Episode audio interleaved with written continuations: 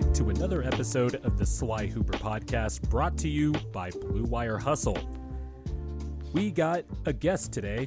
Yep, that's right. We got a guest, and it's a long time coming for this guest. It is a reunion, I guess you could say. I am back with hashtag basketball. I started there in 2016 during the 2015 16 season, writing about the 10 win Philadelphia 76ers, which was interesting, I guess, to say the least. But I got my start there, met some good people through hashtag basketball. Um, Joey, the creator of the website, shout out Joey. Evan Dammarell of uh, Forbes Sports, I met him through that. And also Nick Agar Johnson, host of the hashtag basketball deep dives podcast tortured Kings fan, and that's going to be the subject of the show today. I'm going to be talking with him about the Sacramento Kings, uh, the future of some players on the team, how bad they have been on the defensive end lately, and then, you know, we'll get to some good stuff because there are good things going on with the Sacramento Kings, even though there are also things going on with that team that makes you go, okay, Kangs, but they have a new front office. They dipped into the Daryl Morey tree and hired Monte McNair to head basketball operations. And things are looking up. They had a decent offseason. I think people expected them to tank, and they maybe have surpassed expectations. They're 6 and 10, but we're going to talk to Nick about that. He has been a guest on my podcast a few times, not this podcast, but back when I was first starting out podcasting. I had a podcast called The Second Unit, which is really just it's a terrible name. i am just going to be real. It, it was a terrible name, but you know, I'm first I'm starting out podcasting. You're probably going to come up with a few terrible things, right? And then when I started my second podcast, the Open Gym podcast, he was a guest on that. And now that I have my bearing set on this podcast, and I'm going to keep this podcast for the long haul, Nick Agar Johnson was kind enough to hop on after a few years, really. And um, he, he and I always have good conversations on air, off air, and uh, this episode was no different. So, without further ado, here is hashtag basketballs Nick Agar Johnson. It has been a long time coming, but uh, he's been on my two other podcasts that are now in the podcast graveyard, and he's joining me here finally on the Sly Hooper podcast. A hashtag basketball reunion with Nick Agar Johnson, King, noted Kings fan, uh, host of the host of the NBA Deep Dives podcast. How are you doing, sir? How is uh how is the young NBA season treating you so far. Hope you've been able to survive what has been a crazy year. It's been a it's been a few years since you've been on my well, my other podcast, so it's good to have you on. It's good to be back, man, and good to talk to you again. Obviously, there isn't much positive to take away as a Kings fan at the start of this particular season, but we do have Tyrese Haliburton, so I'm holding on to that.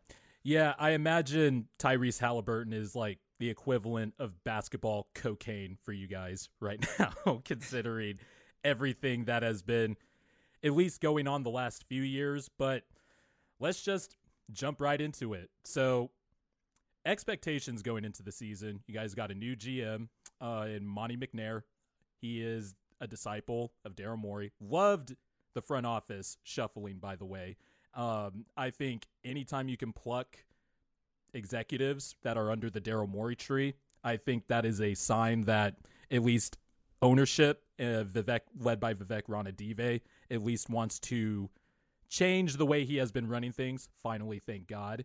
Um, expectations were you guys were probably not going to be good. You expecting to tank, join the Cade Cunningham sweepstakes, but you guys kind of started off a little a, on a little hot streak. You went three and zero, oh, and then it hasn't been as good since, and you guys are just putrid defensively, if I could be frank. But you guys are still six and ten.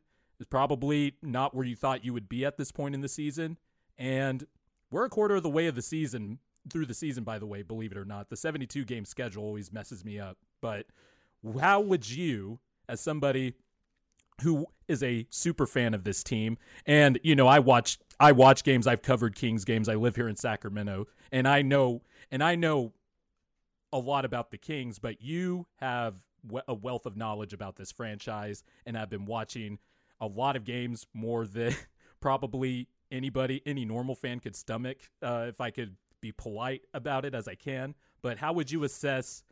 Uh, what do you have seen from your team so far? Just a general thought before we dive really dive deep into this. You know, it's funny. I thought the Kings were sort of straddling the line between trying to complete, trying to compete for a spot in the play-in tournament versus the Fade for Cade group. Fade for Cade. I haven't heard that one. That's pretty good. There you go. Uh, but at the start of the season, I wasn't really sure, you know, where the team was going to land sort of in that spectrum. I mean, they've been right around the 11th seed pretty consistently for the past 14 years, which is yeah. you know its own sort of separate set of issues, but it certainly seemed like coming into the season that they could push for one of those 9-10 spots in the play-in tournament, but just looking at the defense this year, it seems pretty clear that they're not going to be in that sort of group. You know, maybe they lucked into that with injuries to other teams, but really at this point, it's just about trying to develop the younger players on the roster and hopefully end up getting lucky on draft lottery night. But they also just took Tyrese Haliburton with the 12th pick, so who knows? Maybe Monte McNair's just got some sort of flair for drafting that uh, wasn't exactly there with Vlade Divac at the helm. We'll get into Tyrese Haliburton, um, the who I think is the presumptive. I think he's the rookie of the year favorite right now. But I wanted to. I hope so. Yeah, yeah. Uh, that would that would be a nice like not consolation gift, but just I love it when Kings fans get nice things because they have just been through a lot. And um, I wanted to go into the defense a little bit more. So on January sixth they were 23rd in defensive rate in the defensive rating per cleaning the glass, and um, you know, it seemed like you know Buddy Hield started off the season, you know, talking about how um, he heard the noise about how he wasn't playing defense, and then he actually started trying for the first few weeks. Uh, the Kings were trying. Rotation seemed better. Um, they seemed to kind of know what they were doing more, even though they were 23rd. At least you could see some I wouldn't say improvement, but at least it was better basketball. It was more watchable basketball. But now, since then, you guys are dead last in defensive rating. And not dead last, but dead last by a wide margin. So the next, or you guys are 30th with a 119.6 defensive rating. And that would put you at dead last. And then 29th is Portland. But you guys are behind Portland by a solid three full points per 100 possessions. So I'm wondering, from your vantage point, what has exactly changed in the Kings defense from the first two weeks of the season, basically, to lately? Um, they got bodied by the Clippers, they got bodied by the Trailblazers um, allowing a allowing ba- almost like 140 points, pretty much. I don't even remember how many points they scored that night uh, in that mini series you guys did, but it seems like I, I know Luke Walton has talked about how he he wants the Kings to stop offensive rebounding now because they're trying to work on defensive principles and getting back more, and that still doesn't seem to be working. So, what has been missing for you, or what has been, uh, what have you seen in the Kings defense where you've seen such a sharp, just really bad decline on that end. You know what's really sad? Let me read to you the first sentence that I wrote about the Sacramento Kings for the hashtag basketball NBA power rankings. Which season. me and Nick both write for. You should check it out. There you go. Plug right in the middle of the podcast. Perfect. Yeah. Here it is. The Sacramento Kings won three of the their first four games before falling to three and three and look like a vastly more competent defense already this season under the guidance of Rex Kalamian. Whoops. Oh. that one did not age well. and that that one aged like milk. That was fast. that, that one didn't age. That one didn't age like milk. That aged like you take milk and you pour like battery acid in it to like try and make it curdle.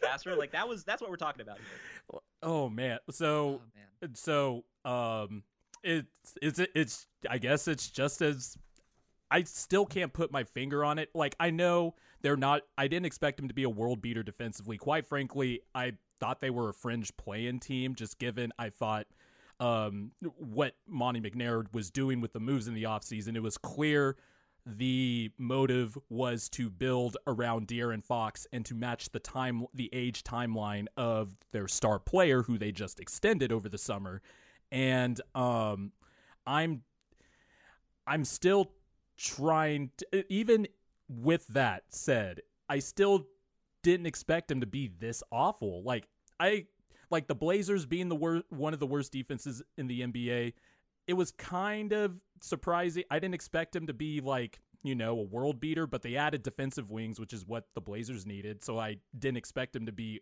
in the bottom three teams of defensive rating.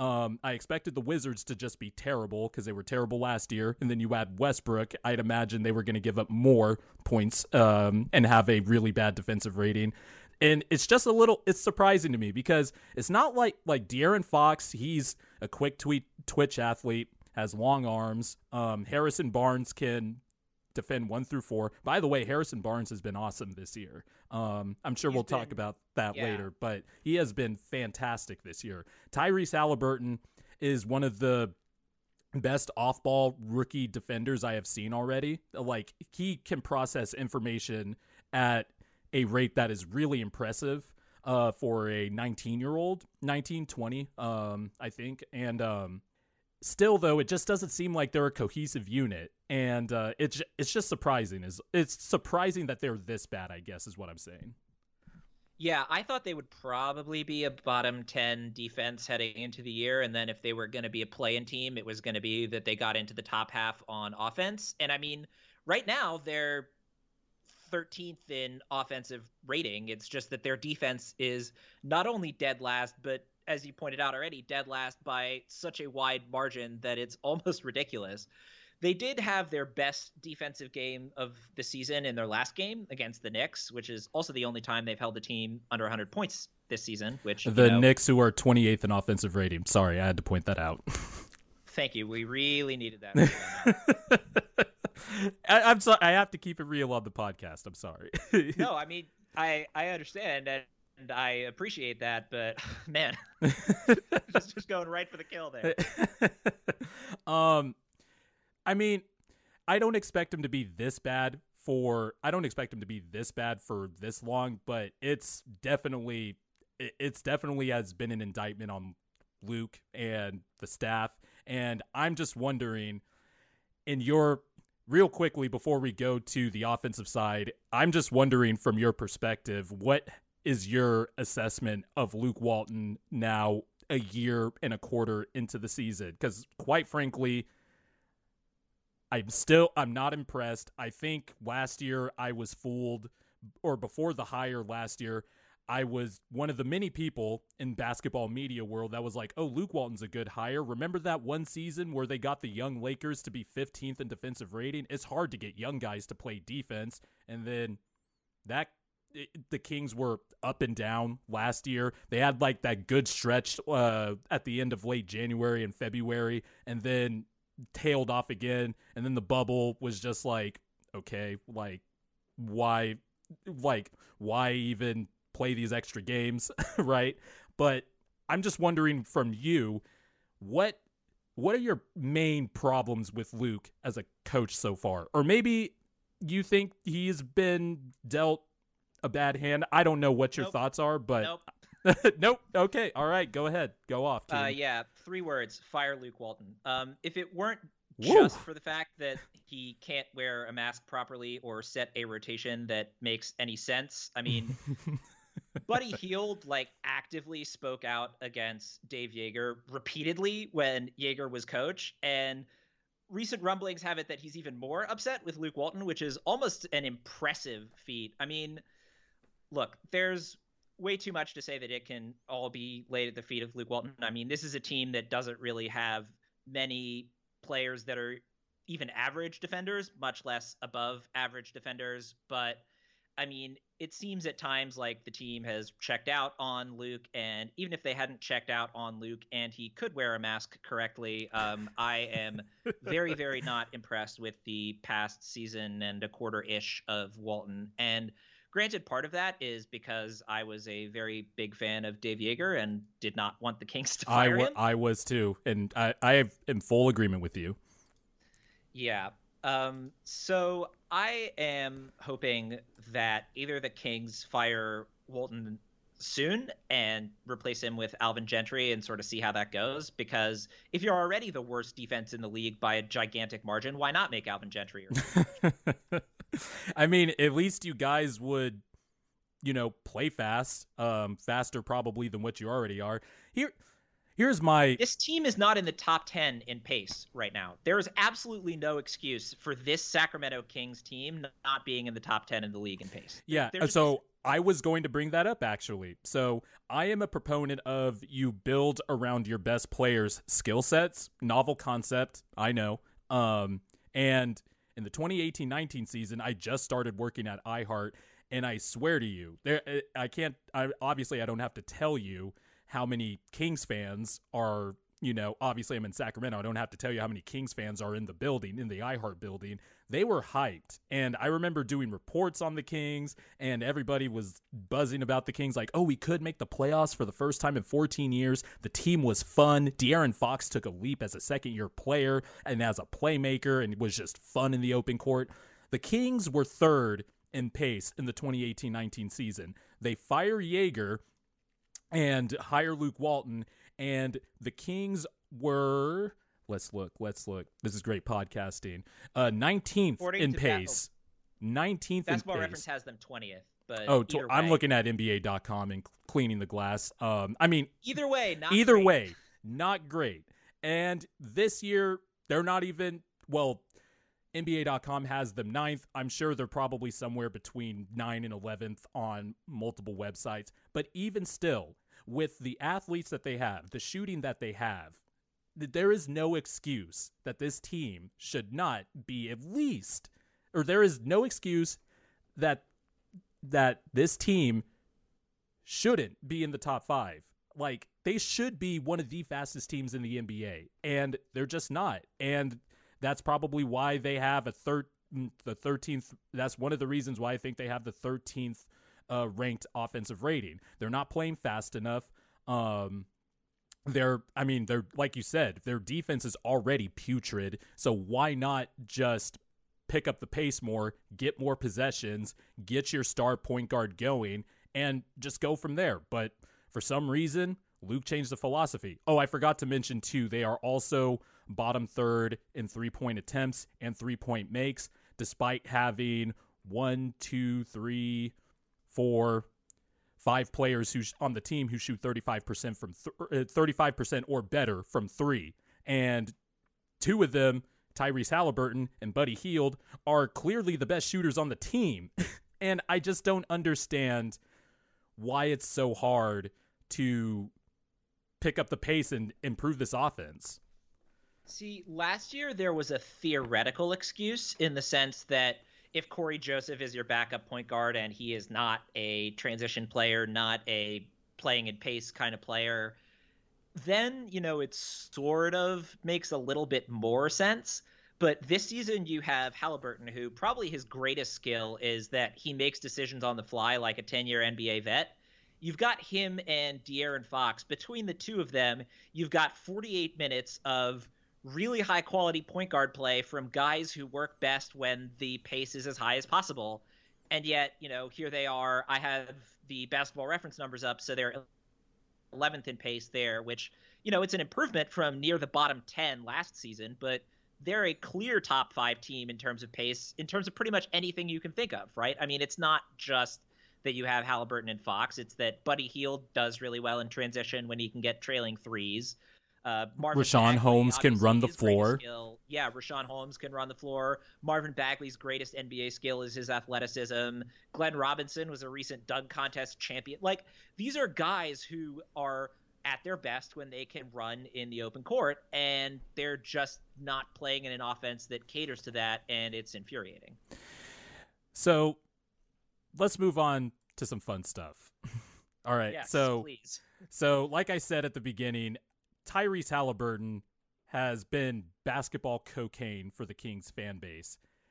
Uh, to me, he's the rookie of the year. Uh, let me just read off the stats for this guy, who, quite frankly, he should be starting. I don't know who Yes. you would put in this. I don't know who you would boot from the starting line. I, well, Marvin Bagley probably. Um, I just answered my own question, but um, Tyrese Haliburton is ala- averaging over 11 points per game, five assists per game, three rebounds per game, on 50% shooting from the field, 47% from three on 4.7 attempts per game.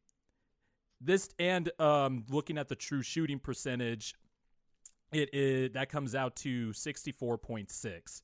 This guy is fucking good. I remember so on my other podcast, the Box Out Banter podcast I co-host with uh, Chris Okamura, we did um favorite draft prospects and uh Tyrese Haliburton was one of my five favorite prospects. I cannot believe he fell to you guys. I was so hyped when he fell to you guys because that dude I don't care about his funky ass shot. It goes in. And also, I think that shot helps him with his pump fake game. Like he gets people with those pump fakes. Like he's really adept at that sidestep like pump fake 3 already. He I remember in the preseason he had one in the corner versus Portland and I was like, "Oh shit." Like that like he knows how he knows his own shot. Like he doesn't need to change it. Like that was like the first like confirmation for me where I was like, "Okay, he didn't need to change the shot."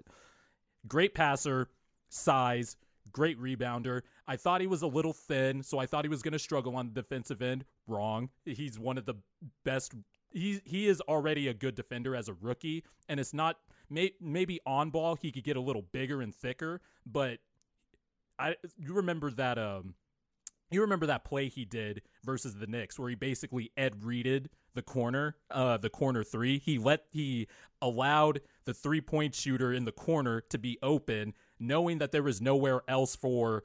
Um, I forgot who was driving the ball, but knowing that there was nowhere else for the ball handler to go, and the ball handler threw the op- through to what he thought was an open shooter in the corner, and Haliburton, you know, read it and stole it, and it's that type of stuff he's been doing. Where, like you said, he he looks like a ten year vet out there. I don't see a rookie. When I watch the Sixers and Tyrese Maxey is playing, he has some he has some pop and flashes here and there, but I could tell he's a rookie out there. With Tyrese Haliburton, he was already in the closing lineup in the first game of the damn season against the Nuggets, and it's been impressive. And he's to me, I'm not saying he's a clear cut rookie of the year, but he is in my on top of my rankings. I think uh, LaMelo would give him a run for his money Oh, yeah. at this point. I would have him behind. Yeah, I would have LaMelo behind Haliburton too. Yeah, I think they're the pretty clear one-two. And you know, the thing with Haliburton, it's funny you brought up earlier who would you take out of the starting lineup? Oh, Marvin Bagley. But it's not really just sort of the obvious. Uh, Marvin has not exactly had a particularly great season in a number of different ways. But really, the way I think about it is that the Kings have four players who are pretty clearly in their closing group. De'Aaron Fox, Buddy Hield, Harrison Barnes, Richaun Holmes. Yep. Those four guys belong in the closing group, right? Yep. So then the question is, who's the fifth guy? And if the fifth guy is Marvin Bagley, you're playing Harrison Barnes at the three, which is probably not the best place for him. Uh, you're obviously playing Marvin Bagley at the four and Richaun Holmes at the five. But if you put Tyrese Haliburton in, you've got three guards, but Haliburton's at least six six with a decent wingspan. He could, you know, switch on to wing players for moments, even though he's going to get destroyed by anyone who weighs more than 200 pounds. But when you have that as your closing five, you have so much more versatility than when you go with the Fox, Hield, Barnes, Bagley, Holmes group. And that's something that you don't really say about any rookie that they're clearly belonging in the closing lineup and clearly one of the team's better defenders already. And the second best picked 12. playmaker already. Yes, and the second best playmaker too, and they picked him 12th. yeah, that it's like when he fell to when he started falling and it got to the 10th pick, I was I mean, I don't want to sound like Bill Simmons here cuz I disagree with like 90% of the shit he says, but um I was hoping the Suns like him, I was hoping the Suns would take Haliburton. That would have been such a nasty addition to a team that's I think a Western Conference finalist. But when he fell to you guys, I mean, that's the future right that's kind of the future right there, right? Like I still have questions about Haliburton's ultimate ceiling. Um, I think the ceiling is higher than what I originally thought, but it's the he's not necessarily the quickest guy in the world or the best athlete in the world is why I probably would put a limit on his ceiling, but that guy is absolutely he could absolutely be the second or third best player on a championship team, I think. Yeah, coming into his rookie year, I thought it was like, you know, he's got a really high floor, but his ceiling is probably like fourth or fifth starter, and he's already a fourth. already, so, right off the bat. Yeah, so you know, it's it's hard to sort of put limits on him at this point after I was proven so egregiously wrong about his ceiling going into this. But you know, even if he is that second best guy who you know maybe he makes a couple All Star teams, maybe he doesn't. You know, just saying a couple All Star teams is like way above where I thought he would be at the start of the season.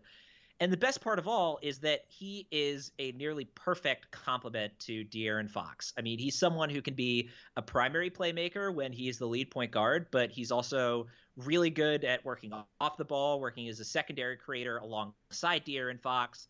He's got a little more size, so he can guard larger players, especially you know two three years from now when he's at 190 pounds as opposed to 175 pounds. and you know, that is a spectacular backcourt. The only problem with said spectacular backcourt, in theory, you know, they cover for each other's weaknesses nearly perfectly, is you've got another $100 million man in the backcourt already.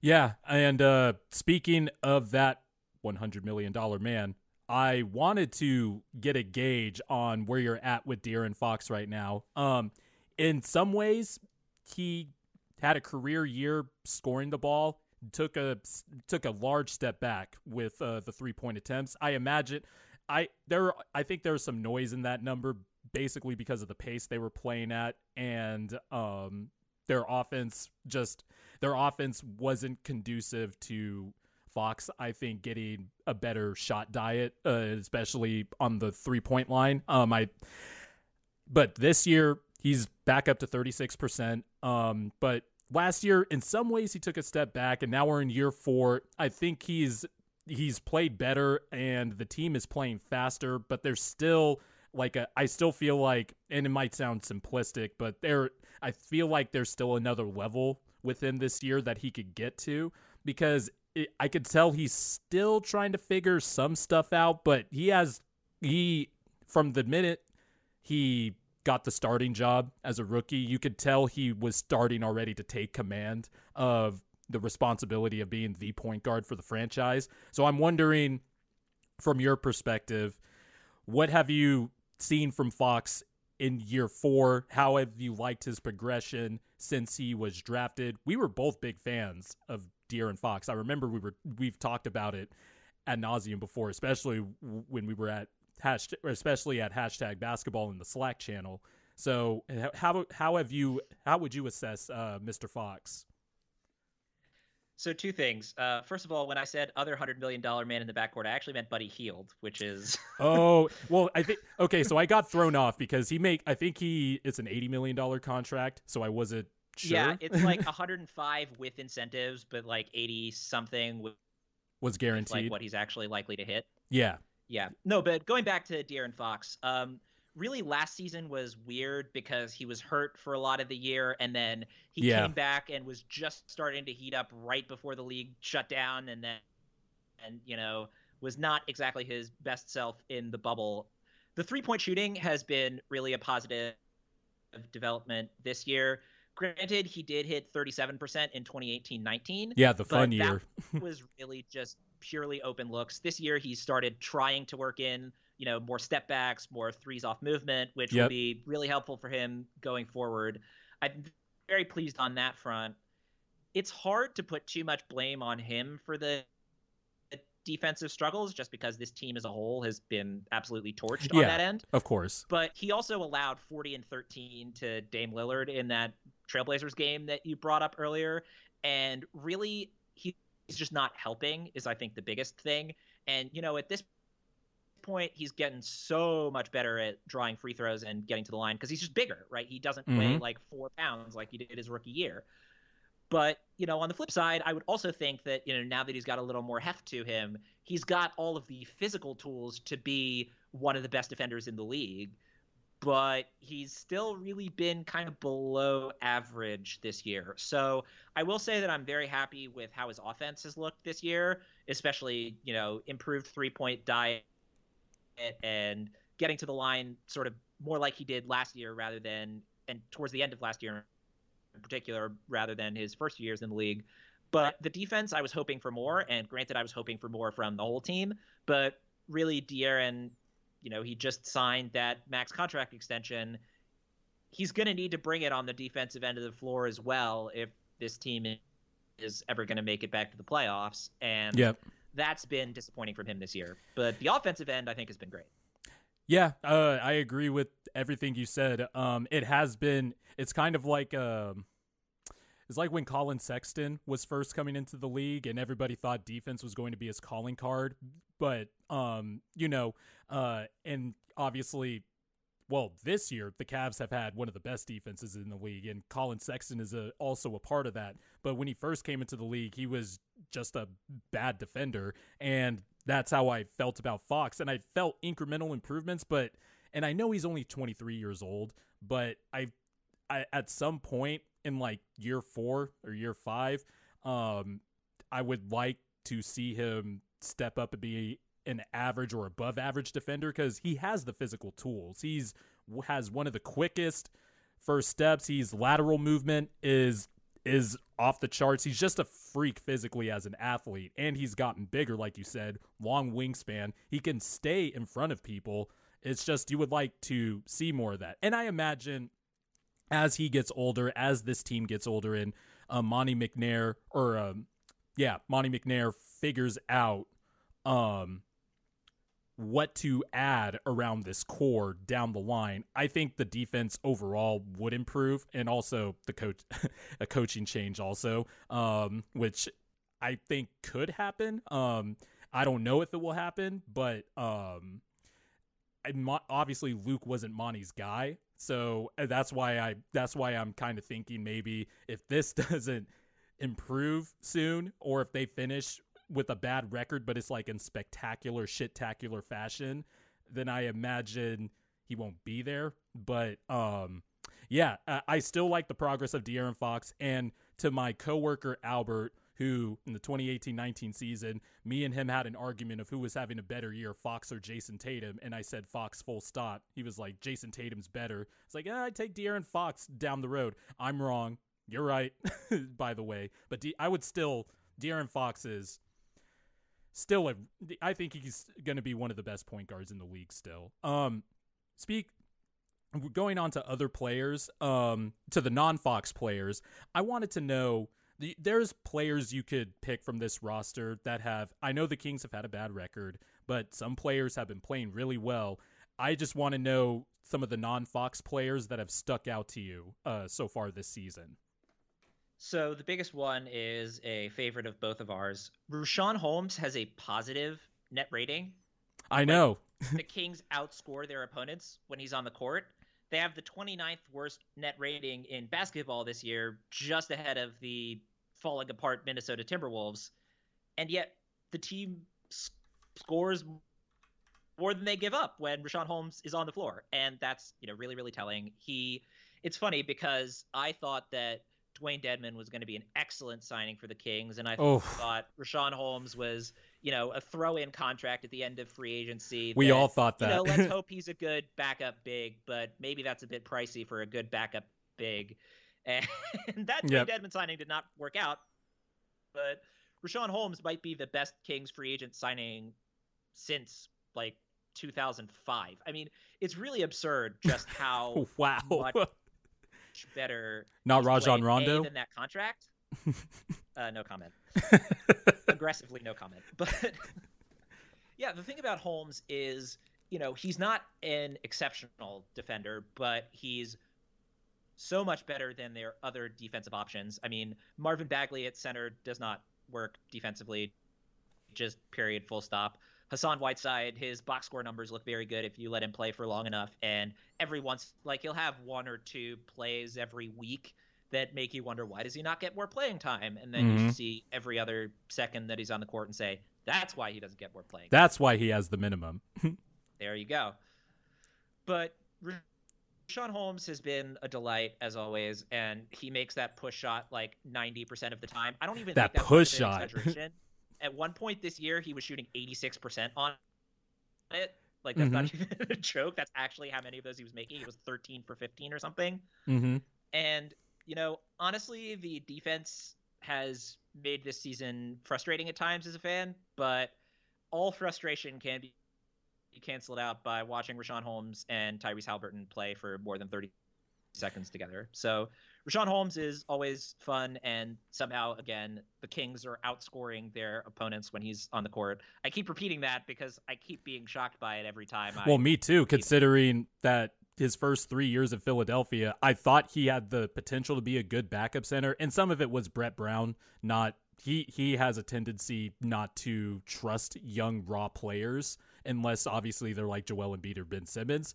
But um, I always thought Richaun had the talent to play in the league, and every time he got minutes, he was at least while he might have been more reckless as a younger player, at least he was making stuff happen with the blocked shots and that push shot. I am so glad Kings fans, Suns fans too, because I have a few friends that are Phoenix Suns fans. I'm glad they got to experience uh, the Richaun Holmes uh, push shot because I'm always I always think um, some players like that who are maybe offensively limited or are confined to certain roles on offense like it's always cool to see like how those type of players innovate and try to figure out an effective like not an isolation move but their own pet shot you know and um I'm glad you guys got to get to know the glory of the Richaun Holmes push shot. And I'm also happy he's just an impact player now because there was, on the flip side, there was also a reason he wasn't,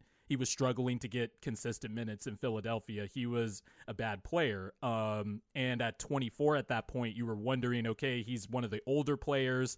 Um, w- like, is he gonna is he gonna realize you know not his his potential as a rotation player and i remember my first nba media day was last year in sacramento and one of the first questions i asked to a player uh, was Richaun Holmes and was nervous as hell because obviously I'm a Sixer fan and Richaun Holmes is in process lore. He, his rookie year was the 10 win 76ers and um I was I basically asked him what his mindset was going into this cuz like you said Dedmon was the big free agent signing. It was what was it a 3-year 30 million dollar deal. He was making 10 mil a year. 3 year 40 million. 40 million. That's what it was. Oh god. Um and uh you know, Yep. obviously he had a obviously he was expected to be the big guy, but Richaun Holmes came in and he ends up starting and making an impact eventually starting and making an impact right away and I'm just happy to see him uh, succeed. It that's just uh, that's all I had to. I just wanted to give my piece on Richaun because he has a connection to my fandom as a Sixer fan, and to just see former process Sixers everywhere, uh, uh, advancing and getting better as players, they will always get a shout out on the podcast. So I was hoping you would bring up Richaun. Absolutely. I think the biggest change from process Richaun to current day Richaun is he's just gotten a lot less jumpy on the defensive end. Like, yes, he still yes. fouls too much, but it used to be that he would constantly just be jumping out of position on every play. Mhm. And, you know, he's still fouling more than he should, but he's gotten so much better at that particular area of the game. It's more handsy. Fa- really it's more handsy fouls than anything. I think. Yeah. Like it's not like him biting on a pump fake like he used to in uh, Philly and Phoenix. Um, he he is. You're absolute. You're right on about that. He has gotten a lot more disciplined on that end of the floor. He's still averaging a career high in fouls per game, but I think that's more. I think that's more touch fouls than anything. Also, there's just this season's weird, man, and Yeah.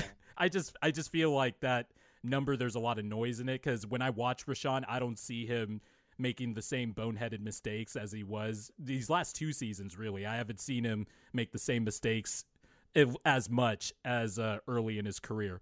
Um, how about Harrison Barnes? Um, traded last year. Uh, was basically he's one of those always been one of those players where he is a solid player, but because he was drafted uh, seventh overall, I believe, and was a highly touted high school recruit, highly touted college prospect coming out of North Carolina, he was already a champion, but he kind of didn't reach that peak of the potential we thought he had as like a good player, borderline all star, maybe a little bit more. But he's always been a solid player and a versatile player because he could play one through four. And there, there was some, I wouldn't say uproar, but it was like uh, Harrison Barnes, like it's like, it's, it's like bland. I don't know what uh, bland food would be, but I Harrison Barnes would be was sounded like he was that to Kings fans, but he's been pretty good this year. What have you seen from Harrison Barnes uh, this season? So, full disclosure, I was vehemently against the trade. yeah, you you I were. I remember.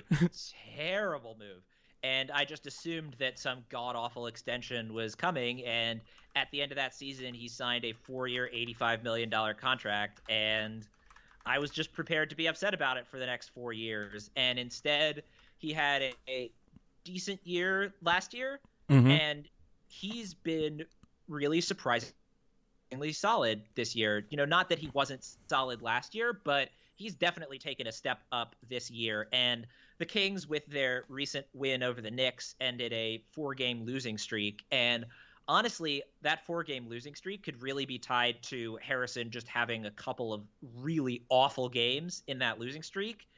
And he's been the bellwether in a lot of ways for the Kings this season. he's always hit. He's always expecting... hitting a big shot when like a run is happening or something like that, just to stop the. He's always a solid presence.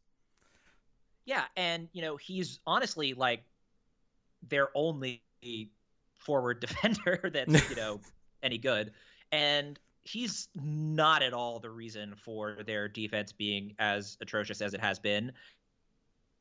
And you know he's averaging 16 points a game, you know, six rebounds, three and a half assists, solid shooting splits, 48, 39, and 84 from the line. I mean, he's doing everything and more that I think it would have been reasonable to hope for. Mm-hmm. And, you know, maybe given the size of that contract, you could have hoped for a little more. But ultimately, at this point, he's 28, but he's also pretty much the veteran on this squad. And he's had a very solid year and has been a part of the Kings' best moments this year, and his struggles have been pretty indicative of their worst games this year as well.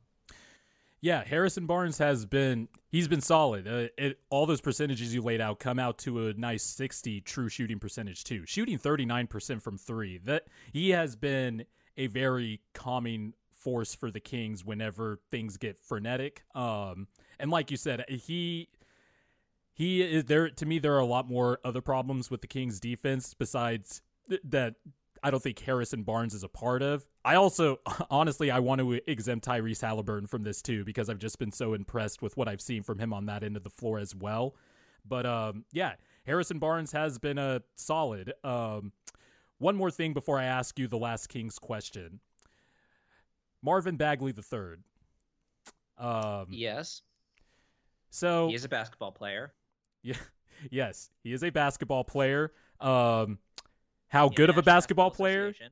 How how good of a basketball player um, remains to be seen. I think uh, in some ways because I have to be fair. He was hurt a lot last year and has only played 90 NBA games as a third year player.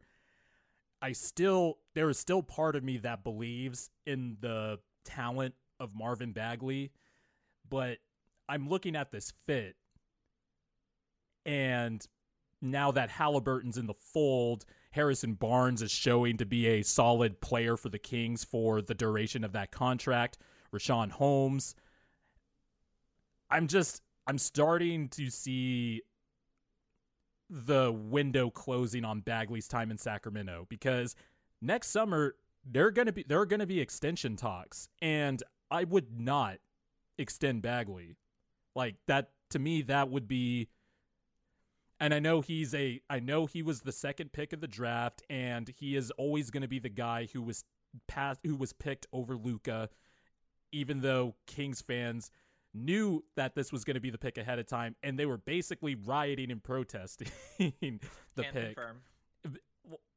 I just there is I just don't know like I would not extend Bagley. I think that would be malpractice and I know that would hurt considering who you guys picked over him, but if I was a GM and I'm trying to build a success a team successfully, especially for the long haul, Bagley hasn't shown me enough to warrant an extension. I would have to see a good fourth year or I would trade him at the trade deadline. So I'm wondering what's your feeling on Marvin Bagley and how the Kings should move forward with Bagley. Because also another factor in this, he's not Monte McNair's draft pick, by the way.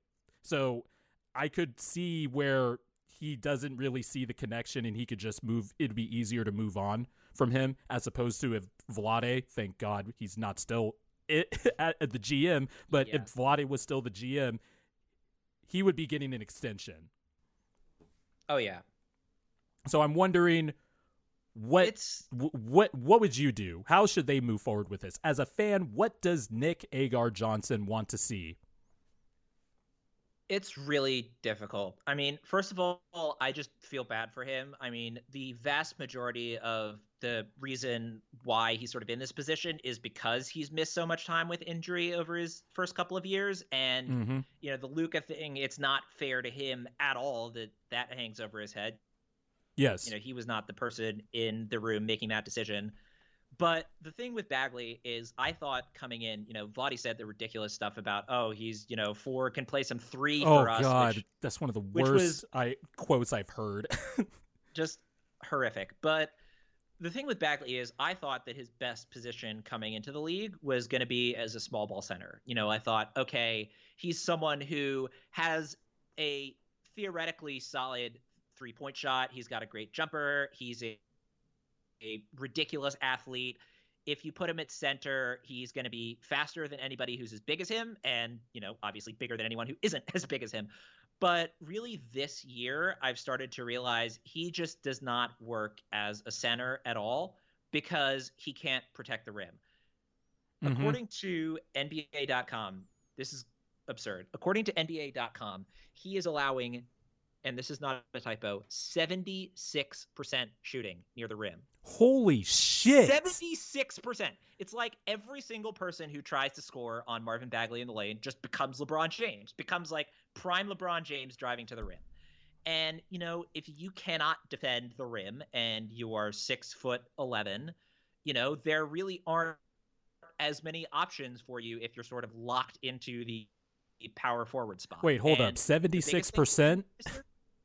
Seventy-six percent. Jesus. yep. But you know, the thing is, like, his three-point shot has looked much better this year. He's averaging nearly three attempts per game, hitting thirty-five percent of them. Yep. If he goes to a team where he can be a stretch four and get a lot of offensive possessions, I think he could, you know, still live up to the ceiling that he had coming into the league. I think the problem is just that, you know, I laid this out earlier. The Kings' best closing unit is De'Aaron Fox, Buddy Hield, Tyrese Haliburton, Harrison Barnes, and Richaun Holmes, and Marvin Bagley is not on that list. And if you can't play him at backup center behind Richaun Holmes, and you're starting him at power forward really more for pedigree than anything else. I mean, if you were purely basing the starting lineup on who has played best so far this season, it would be that same closing five that I gave you earlier. Yep. I think the problem is that Marvin clearly has a ton of talent, and I think there still is a lane for him to, you know, maybe still be an all star someday, but I just don't think that the Kings are the right team for that. I think that, you know, let's say Jerami Grant had stayed in Detroit and Detroit had given up a package for Marvin Bagley, I think he could be wonderful there. I think if somehow the Kings could find a package that worked with the Washington Wizards, I think he could be really fun there too. You know, there are teams where I think he could really live up to his potential in a way that I just don't think he can in Sacramento because there are so many holes on this roster that he doesn't fill, and the things that he does well, you know, the Kings are already decently set at, right? Like Harrison Barnes is already a stretch four. They don't need Marvin Bagley to grow into that role. Yeah. Sean Holmes is already a solid center, and granted, he's a free agent at the end of this year, and I really hope the Kings re-sign him. But Richaun is clearly better than Marvin at center, and Mhm. you know when you run through it like that, there just won't be the window for Marvin to get the opportunity that he needs on this Kings team. So in my position, I would try to trade him. But the problem is his value has literally never been lower. So Yep. you're basically just having a fire sale at that point. And if you're having a fire sale, you know, maybe you hope that over the course of the rest of the season, he solidifies that three point shot and he's looked better on defense the last few games than he did, you know, earlier in the season. And I think a lot of that is effort. And if that continues, you know, maybe he looks better on the defensive end and you can get a pa- better package for him in the offseason. But I just don't think the Kings are the right team for him to maximize his talents. And I don't think that he will have a lane to the kind of opportunity that he wants on the Kings roster, given the way it's currently constructed. Agreed. It's it's like the Kings' problems. It's a bunch of circles, and Marvin Bagley is a square peg, kind of. Like you said, he has very good skills that the Kings already have in spades, but he also does not cover up any of the weaknesses they have as well. And also, yeah, I just don't see how um I just don't see how his future is isn't I just don't see how he stays in SAC uh beyond um the start of the I would be surprised if he was a king going into next season. Um I could see him maybe playing playing having a really good fourth season and the, or a really good year next year and then trade him by the trade deadline then but yeah I totally agree with everything you just said about Bagley. I still think he's talented, so hopefully he gets to a spot where he could realize his potential. Um, one last Kings question, and then we'll get to some uh, fun general NBA topic uh, to help. I'm going to pull you out of the Kings hell, and we're going to do some fun. but one more thing.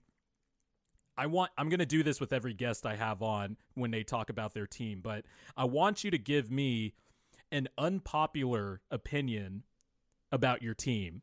So everybody like I go to the Sixers subreddit and all the Sixers internet places. I'm sure other fan bases do too and I know you do as well. And there are definitely takes that people parrot. There are popular takes that are consensus knowledge, I guess, among the fan base. I want to know what your unpopular opinion is about your team. Wow. unpopular. That's tough. Um honestly, I think the most unpopular one might be that the Kings will be better off if they hold on to Marvin Bagley for longer, maybe through the end of this year, because his value is not going to get any lower than it is right now. And maybe, you know, towards the end of the season, he could sort of rehab his value. I'm not sure how unpopular this take is, but it's certainly a bolder take than that, which is Cory Joseph should not play another minute for the Sacramento Kings this season. Ooh, you, so you don't want to see any more of the veteran presence that he provides. Here's the thing. Last year, Cory Joseph was one of the most frustrating offensive players to watch that I've ever seen in a Kings uniform, and that is a high bar. But his defense was good enough that I could justify him getting the kind of playing time he was. Yep. But he's getting 20 minutes a game for the Kings this year. He's shooting 27% from three.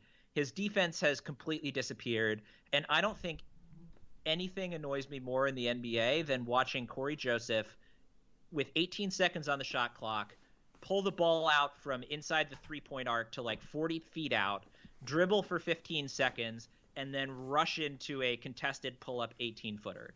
I would be so happy if I never, ever, ever had to see that again. So yeah, You know, um, ultimately, like, you're not playing him for defense anymore. If you're trying to play the young guys, play Kyle Guy, play Jahmi'us Yeah. Ramsey, play anyone else. But I just don't understand why Cory Joseph continues to get minutes for this team. And I don't think that his veteran presence is helpful enough to override the fact that he just doesn't contribute anything at this point if he can't be a top-notch defensive player. So that's I think a hotter take. Uh, bench Cory Joseph and yeah, there are definitely some Kings fans that definitely want to see more Kyle Guy minutes. I just don't understand how like they should be playing Woodard and Ramsey too. Like I would love to see these guys get minutes. I mean, they fit the mold of the prospect that I like, which is a big wing with an NBA ready body, long wingspan, and I would just I would love to have those type of players in spades, and I would definitely try to play those guys to get more minutes. Kyle Guy, I also don't understand. I'm not trying to sit here and tell you that Kyle Guy is a world beater as a point guard, but the guy can dribble and shoot. At a, he's a really good shooter, and I think that alone should get him minutes over Joseph, um, or at least eat into his minutes. Um, but yeah, they had definitely. I think they should be playing some of their young guys more as well. Um, enough about the king. If, oh, sorry. Go ahead. you don't think they can play, even if you don't think they can play, right? Which you didn't draft them if you don't think they can play, but just for the sake of the exercise, if you don't think they can play, why are you not trying to find out what you have with them, right? Like, what yeah. benefit is there to playing Cory Joseph for 20 minutes when you, you know what he is and you know that he's not helping your team this season? Why not see what Kyle Guy can do? It's not like he's going to make the defense any worse, right? You know, mm-hmm. maybe he can shoot better than, again, 27% from three. And, you know, maybe that would help your team. Like that's that's one of my pet peeves with young NBA teams. Like the Pelicans aren't playing Kira Lewis Jr. Um, like if you have a young guy and you're a bad team, just play them, please. Um, but enough about the Sacramento Kings or the Kangs, as people like to say. We're gonna go to a fun topic because I remember a few years ago we were very high on guys like Giannis and Joel Embiid the last time we talked on this podcast. We talked about how they could be perennial MVP candidates. Since then, Giannis has won back to back MVPs, and Joel Embiid is an MVP frontrunner. So, what we're going to do here is since you're the guest, you get to go first. I want to know who are your three MVP candidates right now, uh, a little over a quarter into the NBA season. So, number one is LeBron James. I mean, really, he has every element that you could think of for the MVP debate on his side. He still has a case as the best player in the league. His team is number one in the league. He's putting up 25, 7, and 7 in 33 minutes a game. He's shooting 50, 41, 71 splits, 41% from three from LeBron James. He and Anthony Davis are leading the league's best defense, and their number one overall defense number is the same distance from the second place Jazz as the Jazz are to sixth place. And if you're talking about, you know, sort of more iffy, wishy washy kind of narrative based discussion, I mean, it's hard to argue that LeBron won't always have a place in any sort of narrative based MVP discussion. You know, he has. Are you a narrative based voter? I am not. But what I'm. I guess my point is that pretty much any MVP type argument you go down, LeBron yeah. has an argument for either top of that list or near the top of that list. Oh yeah, I get what I'm you were saying. I was just I was just poking fun oh. at Ramona Shelburne for her narrative based MVP methods. Um, but yeah, dude, LeBron isn't. I relented um in October, but like he's the greatest player of all time. Um, and I'm sure people are like, "Whoa, whoa, welcome to the fucking club finally." Okay, fine, fair. Um, but LeBron is he's incredible, man. Like last year everybody was like, "Oh, LeBron should be working out of the post as he gets older." He's like, "Nah, I'm going to play point guard and lead the league in assists for the first time in my career." And then he decides to shoot 41%. You want to know the last time LeBron shot at least 37% from 3? It was his was last season in Miami. It was his last season with the Miami Heat. He shot last season in Miami. Yeah, the last se- the 2013-14 season. He shot 37 he shot 38%. Years after that 35, 30, 36, 36, 33, 34, 41% from 3 on 9 attempts per game, which is by far the highest of his career.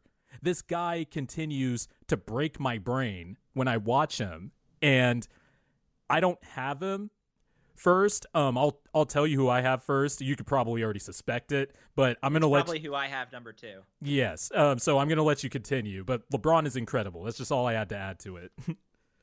So number two, I have the person who I'm willing to bet you have number one, Joel Embiid. yes. Really, a lot of the same arguments for LeBron apply to Joel Embiid. I mean, he's leading the team with the best record in the Eastern Conference. He's averaging 28, 12, and 3. They fall apart with him not on the floor, and they have an 11.5 net rating with him on the floor, which would be well above the Lakers for the best mark in the league. His defense has been exceptional as usual, but he's shooting above 50% from the floor for the first time in his career. And not only that, he's shooting 55, 41, 83 splits. I Comes mean, out to a 67 true shooting percentage. It's fucking absurd. it's ridiculous. And if LeBron weren't having this particular LeBron season, or you know nine other LeBron seasons that are about at that level, Joel Embiid, I think, would be number one with a bullet. I mean, this Sixers team, you know, they're leading the Eastern Conference, but when Joel doesn't play, I mean, you know, that 11.5 net rating with him on the floor. Philly has a 3.1 net rating overall. I mean, you do the math there, right? Oh, let me. Okay, so I took some notes before this, and um, I'll probably just read off my list because I imagine I have a feeling I know who your third is. Um, I'm not gonna Oh, guess, okay. but I'm not gonna guess, but um, I'll let you know. Uh, but here's MV. Here's MV Bede. I hate that, but I wanted to say that. But like you said, when Embiid doesn't play, and it's amazing. Last year, Al Horford was the de facto backup point guard. Dwight Howard is the best backup center in basketball. The Sixers have better fitting players around their two best players this year. Somehow, this team is still dog shit when Embiid sits. So, when Embiid is on the court, the Sixers have a 105.7 defensive rating. That's second in the NBA per cleaning the glass. Their offensive rating is uh, their or um, their offensive rating when he's on the court is 117.6, which would be third. And by the way, he has never had this much impact on an offensive rating on off splits uh, at this point than at any point in his career. Like this is by far like the best he has looked. Um, off, the team has looked offensive rating wise when he's on the floor. When he's off, the Sixers have a 113.8 defensive rating. That's 24th in the league. So they go from second to 24th in the NBA in defensive rating. Offensively, they go from third at 117.6 points per 100 possessions to when he's off the floor, the offensive rating is 103.6, which I put in bold letters in my notes dead fucking last. It is atrocious when they play. The Sixers got killed by the Pistons yesterday without Embiid. Like Yeah. this team, like to me, why I have Embiid number one is for that reason. It's almost LeBron like value, and I know I shouldn't be throwing Embiid's name in a in the in the same breath as LeBron historically, but it really is it it really is LeBron like value. He has a plus, like you said, plus ele- an eleven point nine net rating when he's on the court, minus ten when he's off. It's it's absurd. And like you said, The Kings aren't even minus 10. it's it's wild. We really are probably the worst team. We've been playing like the worst team in the league when he doesn't play. And he's averaging 28, 11 and 3 and the 3 assists doesn't really do justice the impact he has had with the offense. It's a lot of hockey assists and um, him coming passing out of double teams. 10.7 free throw attempts per game on 83. The dude is an animal and he has been tossing dudes around and it's just amazing when you, you figure out hey maybe we should put shooting around our best players and not five power forwards that like the same spots on the floor as our two best players. A novel concept. Um, I don't want to bring up the fact that maybe part of the reason they've also been so bad with Embiid off the floor this year is because Ben Simmons is not having a great season. yeah i know. I have talked about it ad nauseum on this podcast. I am i've hated ben's offensive approach this year. Like if you're going to be the second star i'm sorry. You cannot be this bad. Like and i know simmons has flaws offensively. He's better than this. He's better than this. He's been bad you know? And yeah it, fair point. I understand why you brought it up, but uh, who's your third? so I actually struggled with my third one. There were a few players who I thought made sense here. I don't think Giannis has had a good enough year to be considered. I thought Paul George had maybe had a good enough year to be considered, Same. but I'm holding off on that front. And Nikola Jokic, I think, has also done quite a bit to conserve to deserve a spot here, but I ended up going with Kevin Durant. Okay. Okay. Oh, so I so okay, I I, I was wrong on that. I thought you were gonna get go with Jokic. Is who I have. Yeah, he was he would have been four for sure. And I definitely debated it. I mean, really the difference is that they have basically the same record right now, eleven and eight versus ten and seven, except mm-hmm Jokic is Denver's only star, and you know Kevin Durant has Kyrie Irving and now James Harden. But really, I mean, the Nets, the eight part of the Nets' 11 and eight record is not due to Kevin Durant. He's by far their best defensive starter, which granted is saying nothing at all, but he's still a much better defender than I would have expected coming off that Achilles tear. And he's averaging a casual 38 and 6 on 52 45 86 shooting splits. It's absurd. Literally ev- literally everything he is doing is way more than I expected coming off an Achilles. He's ar- he's already the se- he's the second best player in the league still. it's yeah. wild. It- yeah, I mean, it's not just that he hasn't taken a major step back; it's that he almost hasn't taken a step back at all. Like he does look a little slower on the defensive yeah. end than he did before, and there's still a bit of rust that you'll see occasionally. Like he'll, you know, dribble off his leg or something in a way that maybe he wouldn't have. And he's 32, so the vertical pop isn't there as much, but he's still the same dude, man. Like it's absurd. it, you bring up the he's 32 thing, right? Like that's the thing is it's hard to tell if his step back athleticism wise is just because he's older, right? It almost has nothing to do with the Achilles. Like he certainly has the best Achilles recovery since Dominique Wilkins, and honestly, if he keeps this up, you know, he's probably going to be the standard bearer for that going forward. Yeah, um, yeah, Klay Thompson should be. I, I'm way more optimistic about Klay Thompson now, uh, seeing how John Wall is still one of the faster players in the league uh, post Achilles. putting up that 28, 17, yeah. and 5 the other Our week. guy, our guy Boogie, Boogie forever, by the way. Boogie, uh, absolutely forever. Yes. Boogie forever. And now 100%. Kevin Durant. And if I'm Klay Thompson, I am so much more optimistic. I still have questions when Klay comes back defensively, but I have no doubt he's still going to be the same offense, impactful offensive player that he's always been.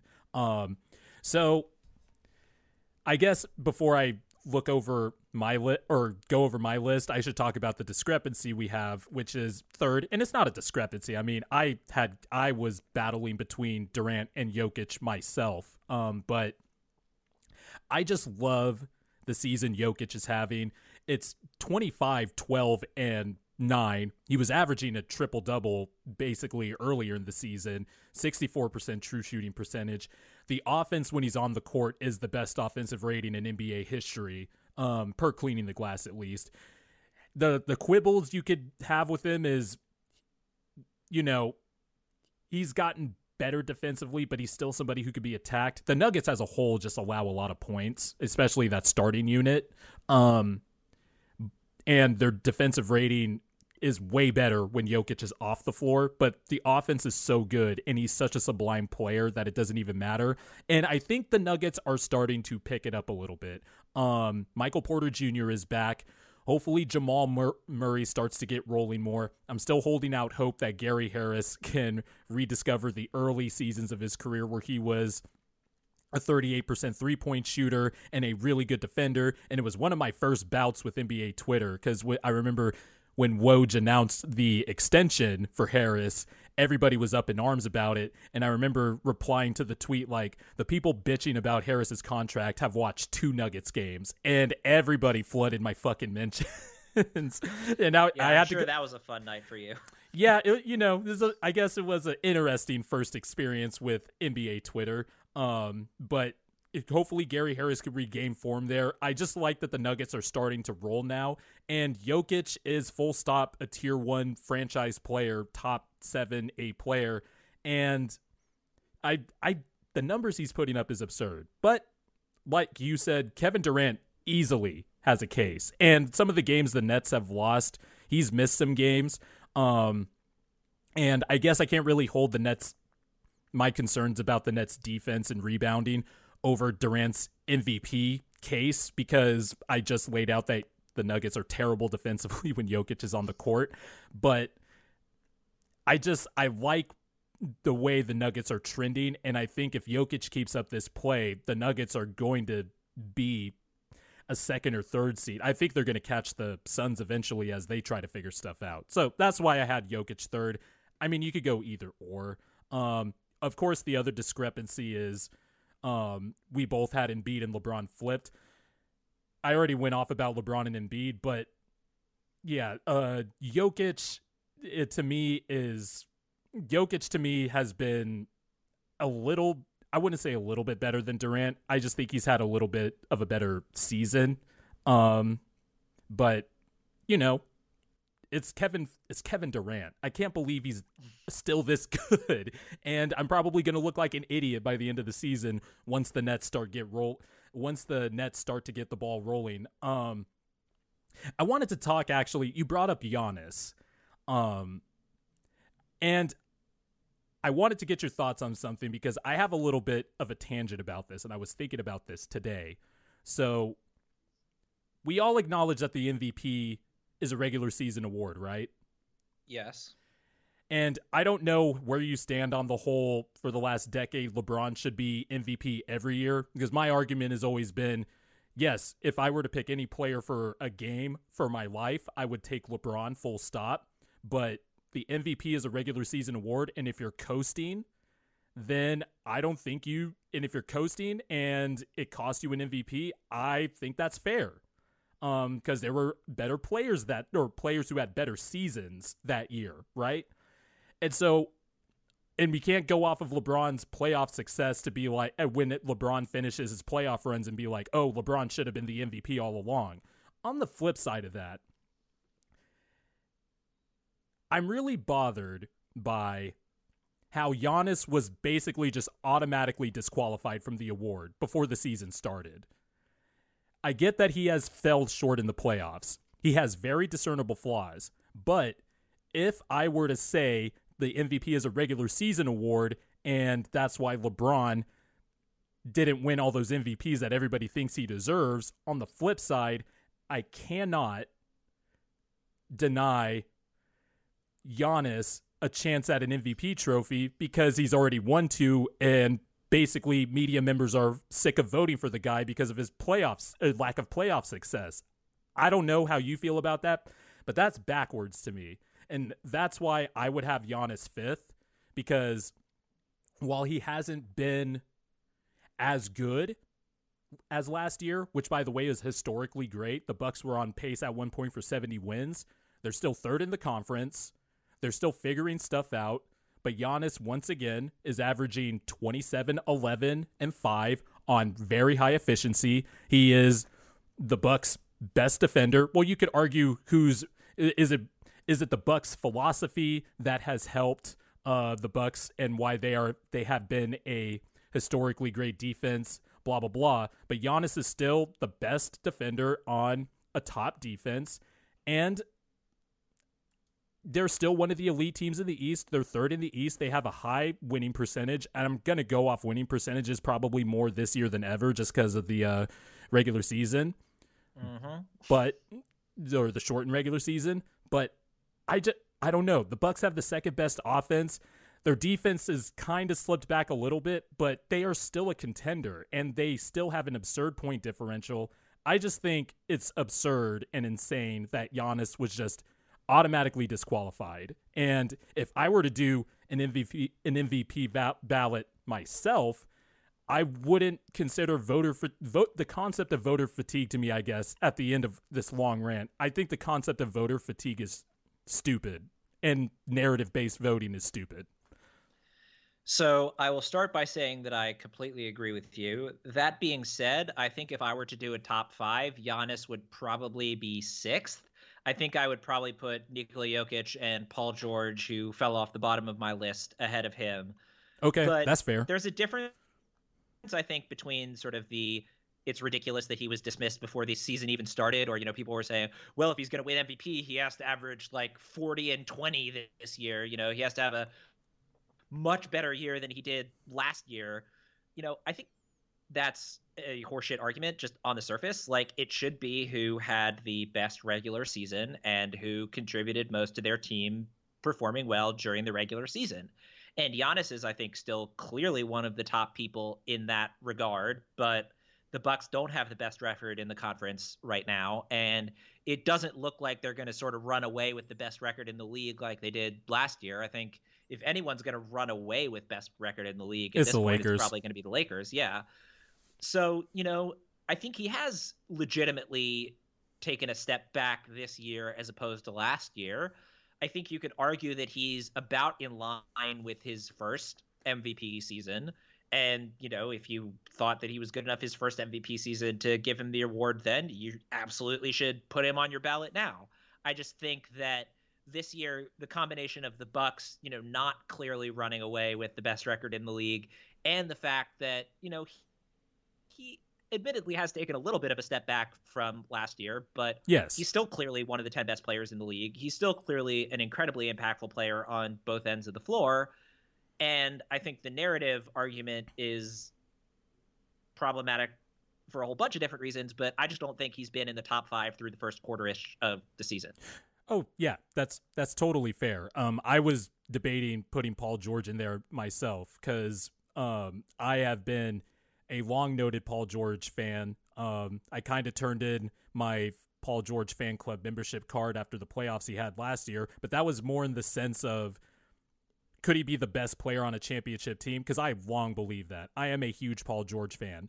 And the season he is finally having now that he is healthy and has working shoulders, um, he's been spectacular. Uh, so he he could be over Giannis too. I'm not I'm not a I'm not gonna I'm I'm not gonna argue with you over that because I that I it was Durant and Jokic and Giannis and Paul George that I was debating flipping back and forth between because um like I said, my whole thing was more about how I just hate that we disqualify players whenever they win back-to-back MVPs and then they fall short into the in the playoffs and then it's like, well, we're just going to wait and see what the Bucks do in the playoffs. And it's like, okay, so you're just basically exiling Giannis from any chance of winning any award? Like that whole thing is just backwards to me. That's how it's not going to happen this year, but that's how you end up with Karl Malone winning the MVP over Michael Jordan because people get tired of voting for the same guy. So I was just my rant was more so directed at this concept of voter fatigue and well, if he if he won MVP before and fell short in the playoffs, uh, he'd have to average like 50 and 10 because voters are just going to be tired of voting for him. That's just that's that's backwards as hell to me. But that that's all. That's all I had to say. I will say people tend to apply similar arguments to Paul George, like, oh, he has to prove it in the playoffs. He has to prove it in the playoffs. Yep. As if, you know, he wasn't going toe to toe with LeBron as a 23 year old. Thank people you. just forget Thank about that you. Oh entirely. Oh my God. Thank you. Jesus Christ. Dude.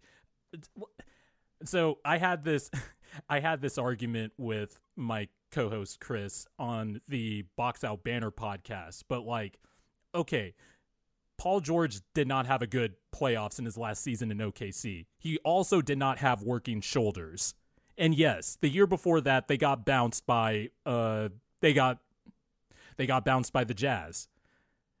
Still, did we forget that he was the best player on two conference finalist teams going up against the best player in the league and holding his own? Like, how did we just forget that all of a sudden? And yeah, last season is really the only playoffs that I like Yeah. actively hold against Paul George. Yep. But like saying he's not a playoff performer just because he's had two bad playoffs in a row and completely ignoring like the first half of his career is questionable at best. Yeah, and it it's it's it's crazy. It's just it's just funny how people forget, you know. And Paul George has absolutely been one of the best players in the league for a long time, and quite frankly, he's been one of the best perimeter defenders I've ever seen. Um, in the last twenty years, I'm trying to think: Andre Iguodala, Kawhi Leonard, Paul George, Tony Allen. Um, I'm sure I'm missing a few others in there. Uh, Chris Paul, of course. Chris Paul is one Yeah. of just bor- just not even the fact that he's one of the best point guard defenders ever. He's one of the best defenders. Period. That dude was guarding Kevin Durant in the playoffs and doing well at six foot at six feet tall. like there's there, like there is a few upper echelon elite defenders that I think should belong up there historically that I have seen over over my lifetime. I'm 29, and Paul George is up there with with them.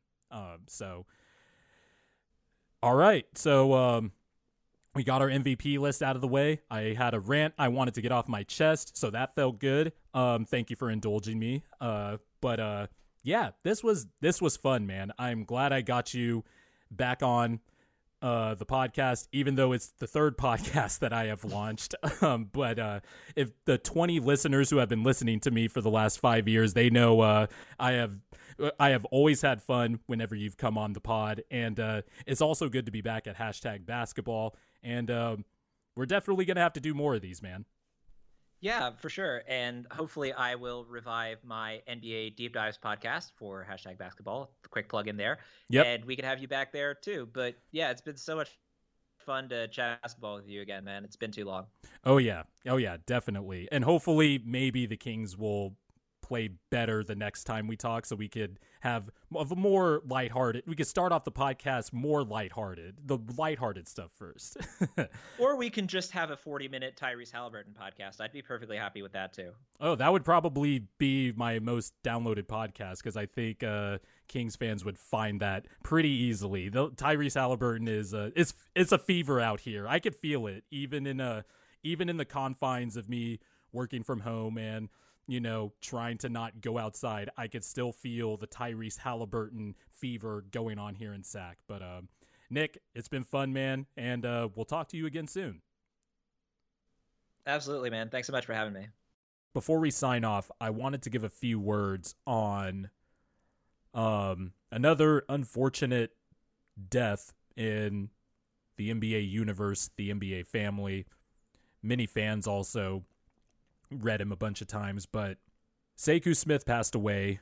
Um, this podcast is coming out on a Wednesday, so he passed away yesterday at the age of 48 after battling the coronavirus and I never crossed paths with him um, in this media industry. I have been in radio for five years now, and no matter what field you're in, you're all kind of under the media umbrella. You run into people, and you, know you you see people when you're at events that you're covering and stuff like that. And I never crossed paths with Sekou Smith, but if you grew up watching and following the NBA, and I'm 29 years old, so I was right around the time I was right around that age growing up when NBA.com started, you know, upping its writing, uh, and you know, you know the usual suspects: Larry Coons, um, John Schumann, and Sekou Smith. And I never met him, but I can only tell you from my vantage point, being a black man that is in a field that also has the deck stack, stacked against you already, but is definitely stacked against minorities. Guys like Sekou Smith were people that I looked up to, and he happened to be a frequent read when I was growing up, especially in high school and in college. Like, I that was his articles were always front page on the website, and I'd always read them. And he was also on NBA TV. He did a bunch of roles for Turner Sports, and guys like him, Mike Wilbon, Stuart Scott, rest in peace, Stuart Scott.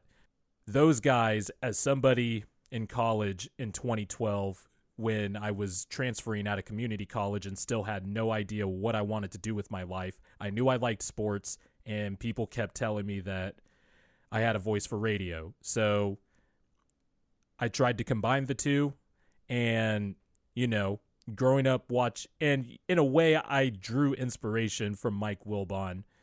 Um guys like that. I guess they shaped my decision to pursue radio, um, sports radio specifically, because I loved sports. And so, of course, I was watching those guys And I'd always just admired how, no matter even if I disagree with them or not, I just always admired how they handled being a media personality, their sports acumen, the work ethic, but also when it comes to Sekou Smith, when you, and I'm not acting like I'm a veteran of the industry. Like I said, I've graduated college in 2014, started working in radio immediately after that fall semester. So I've I've been a part of radio for 5 6 years now and, you know, media in general. And you know, you meet people, you hear about people and what they're like and you know you have obviously you have to sift through what's true and what's not. It's rare when you get universal praise and unfortunately we found out how universally praised he was in his in Sekou Smith's passing but everybody has said that he is the nicest person you could ever meet. People brought up his smile all the time which you know is very is very apt because he was always smiling. He was always entertaining on tv too. And it just seemed like he touched a lot of people. And it's rare to find people like that in the industry. And i definitely in some ways i was inspired by him. Like i was inspired by a lot of black sports media personalities in some way shape or form.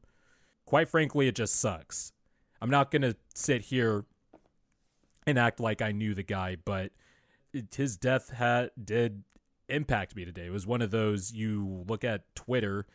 Obviously, you know, January 26th has been a year since Kobe Bryant passed away, and now we've lost another legend. He's been in the business for over 20 years. And as somebody who hopes to even have a career that's even half that long, I just admired him from afar, and it definitely impacted me. And um, it just sucks that we keep losing good people, especially in the past year and change now. And it continues to be infuriating that people still don't take this pandemic seriously and that it's just the flu, even though that's a bunch of bullshit. And you just wonder sometimes when the tough days will end. And this was definitely a tough day for people in sports media and media in general, friends and family of Sekou Smith, the NBA family, and it just sucks. So, um, rest in peace, Sekou Smith. Rest in peace, Kobe Bryant. And quite frankly, January 26th can uh, piss off.